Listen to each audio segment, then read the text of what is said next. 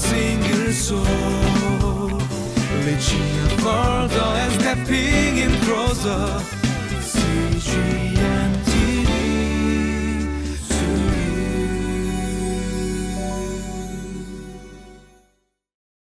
Hello.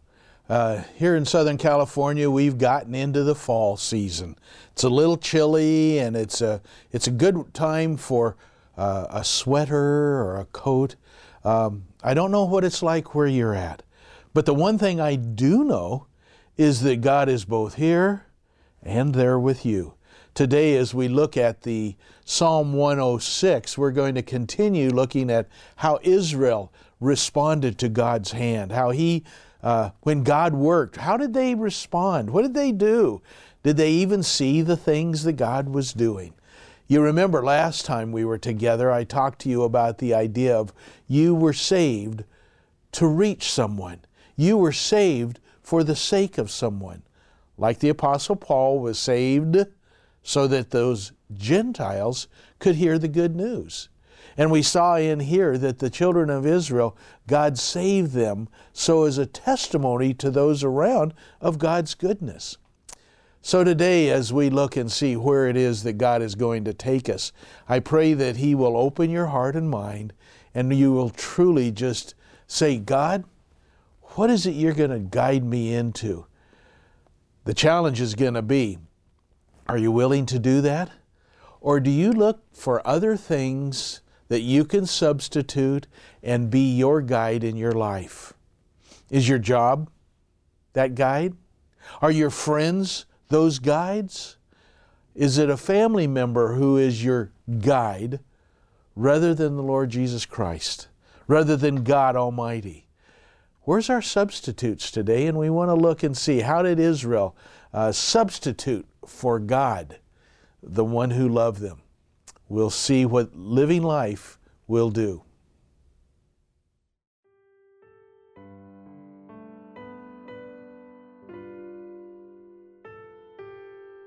Psalm chapter 106, verses 13 through 33. But they soon forgot what he had done and did not wait for his plan to unfold. In the desert, they gave in to their craving. In the wilderness, they put God to the test. So he gave them what they asked for, but sent a wasting disease among them. In the camp, they grew envious of Moses and of Aaron, who was consecrated to the Lord. The earth opened up and swallowed Dathan. It buried the company of Abiram. Fire blazed among their followers, a flame consumed the wicked. At Horeb, they made a calf and worshipped an idol cast from metal. They exchanged their glorious God for an image of a bull which eats grass. They forgot the God who saved them, who had done great things in Egypt, miracles in the land of Ham, and awesome deeds by the Red Sea. So he said he would destroy them. Had not Moses, his chosen one, stood in the breach before him to keep his wrath from destroying them? Then they despised the pleasant land. They did not believe his promise. They grumbled in their tents and did not obey the Lord. So he swore to them with uplifted hand that he would make them fall in the wilderness, make their descendants fall among the nations, and scatter them throughout the lands. They yoked themselves to the Baal of Peor and ate sacrifices offered to lifeless gods. They aroused the Lord's anger by their wicked deeds, and a plague broke out among them. But Phinehas stood up and intervened, and the plague was checked. This was credited to him as righteousness for endless generations to come. By the waters of Meribah they angered the Lord, and trouble came to Moses because of them. For they rebelled against the Spirit of God, and rash words came from Moses' lips. You know, there are certain words in the Bible that I just really love because the, the message that's going to come is really, uh, it springboards off of these particular words. And our passage today begins with one of those favorite words, but. But they soon forgot what He, God, had done and did not wait for His plan to unfold. Oh, how typical. Oh, and, and I'm not meaning just for the Israelites. I don't mean just for the nation of Israel coming out of Egypt, and, and, and I'm not just saying for them. Oh, how typical. No, I'm talking about me. And I'm talking about you too. What is it we sometimes forget that God has done? What is we, and sometimes, some places, that we get on ahead of God, that we don't wait for Him? You know, you've, well, when I was growing up, there was a term that was very familiar, and it was the term uh, a backslider. Someone who was going with the Lord for a ways, and then they backslid. They kind of fell out of that relationship. Now, a few years ago, there was another term that came about that there are those people that aren't backsliders, they're front sliders. They're the ones that get on ahead of God. They say, God, I'm going here. Come on, come, come on, God, let's, let's go here. Rather than waiting for God's plan. And that's what it seemed like the Israelites here were doing. They, they forgot what He had done for them. And it says, and did not wait for His plan to unfold. Here in America, a few years back, there was a certain burger chain that had said, uh, you can have it your way, and you can have it at your time, you know, when, when you're ready for it. Well, not always are the things that God is doing limited to my agenda or my schedule. There are times that God's plans need to work out.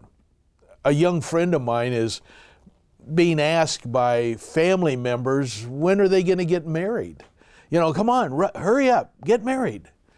And it's so interesting that the willingness of my friend to just wait on the Lord, knowing that God is doing a work in the person that may be their spouse's life, and God's maybe doing a work in their life.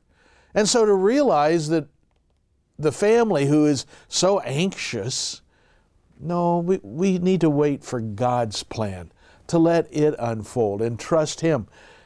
You know, one thing I, I've always known and, and am aware of that God knows exactly what's best for me, and He in His time will provide that.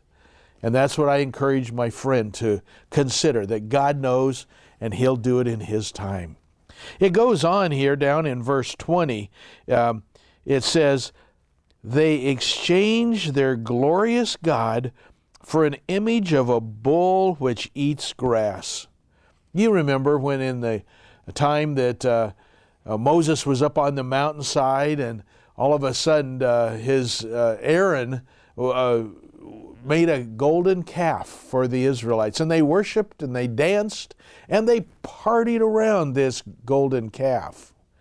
What a substitute for the glorious God who had led them out of Egypt, parted the Red Sea, provided for them manna, gave them water in the desert.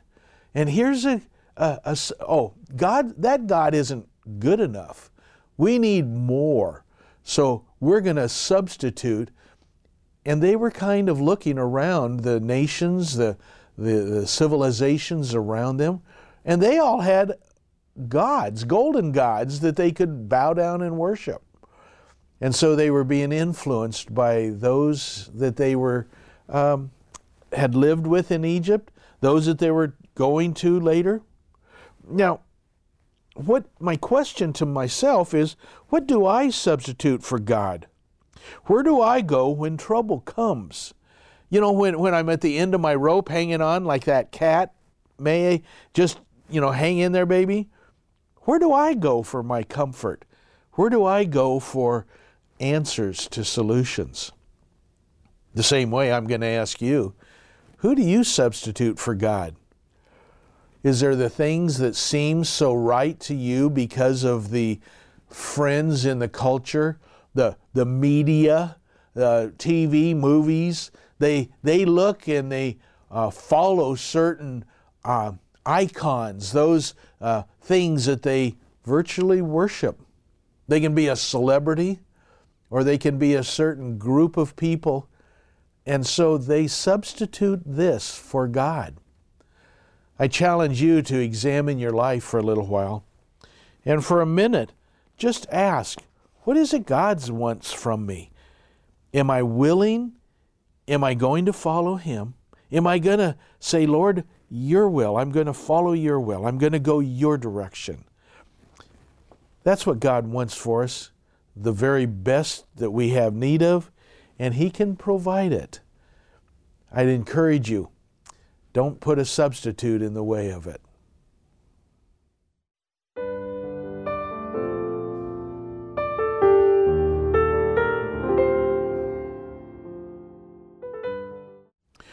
We're told in uh, later verses here, verse 24, it says, Then they despised the pleasant land. They did not believe His, God's promises. I need to hold on to the promises God has made me, never to leave me nor forsake me, to provide all of my needs. And in that way, I would truly find um, a satisfaction in life. So many people today will substitute scientific uh, methodology, scientism, as a religion that they trust in more than a faith in a God. Today, those substitutes that people are making, they're going to harm them. They're going to lead them down a, a, a bad path. And so I encourage you today to be ready to encourage people and know that the miraculous God who led the Israelites out of Egypt, is also at work in our lives today. He's there for us and He can comfort us and He can help answer the problems we have. Let's pray. Lord God, as we live life together, as we are struggling and challenged, the journey we're on, Lord, may we continually, may we continually seek you. Lord, may we not be drawn away by the popular thoughts of the day, May we continue to walk with you through your word. May we find our relationship of guided, guided in life by you. May we never, ever get ahead of you. May we never go further than you want us to do. May we be willing to wait upon you, Lord, and truly just see your hand at work in our lives. Lord, we thank you for all your blessings to us, for your goodness in a multitude of ways. Father, guide us this day in your precious name. Amen. For a single soul, reaching and stepping in closer.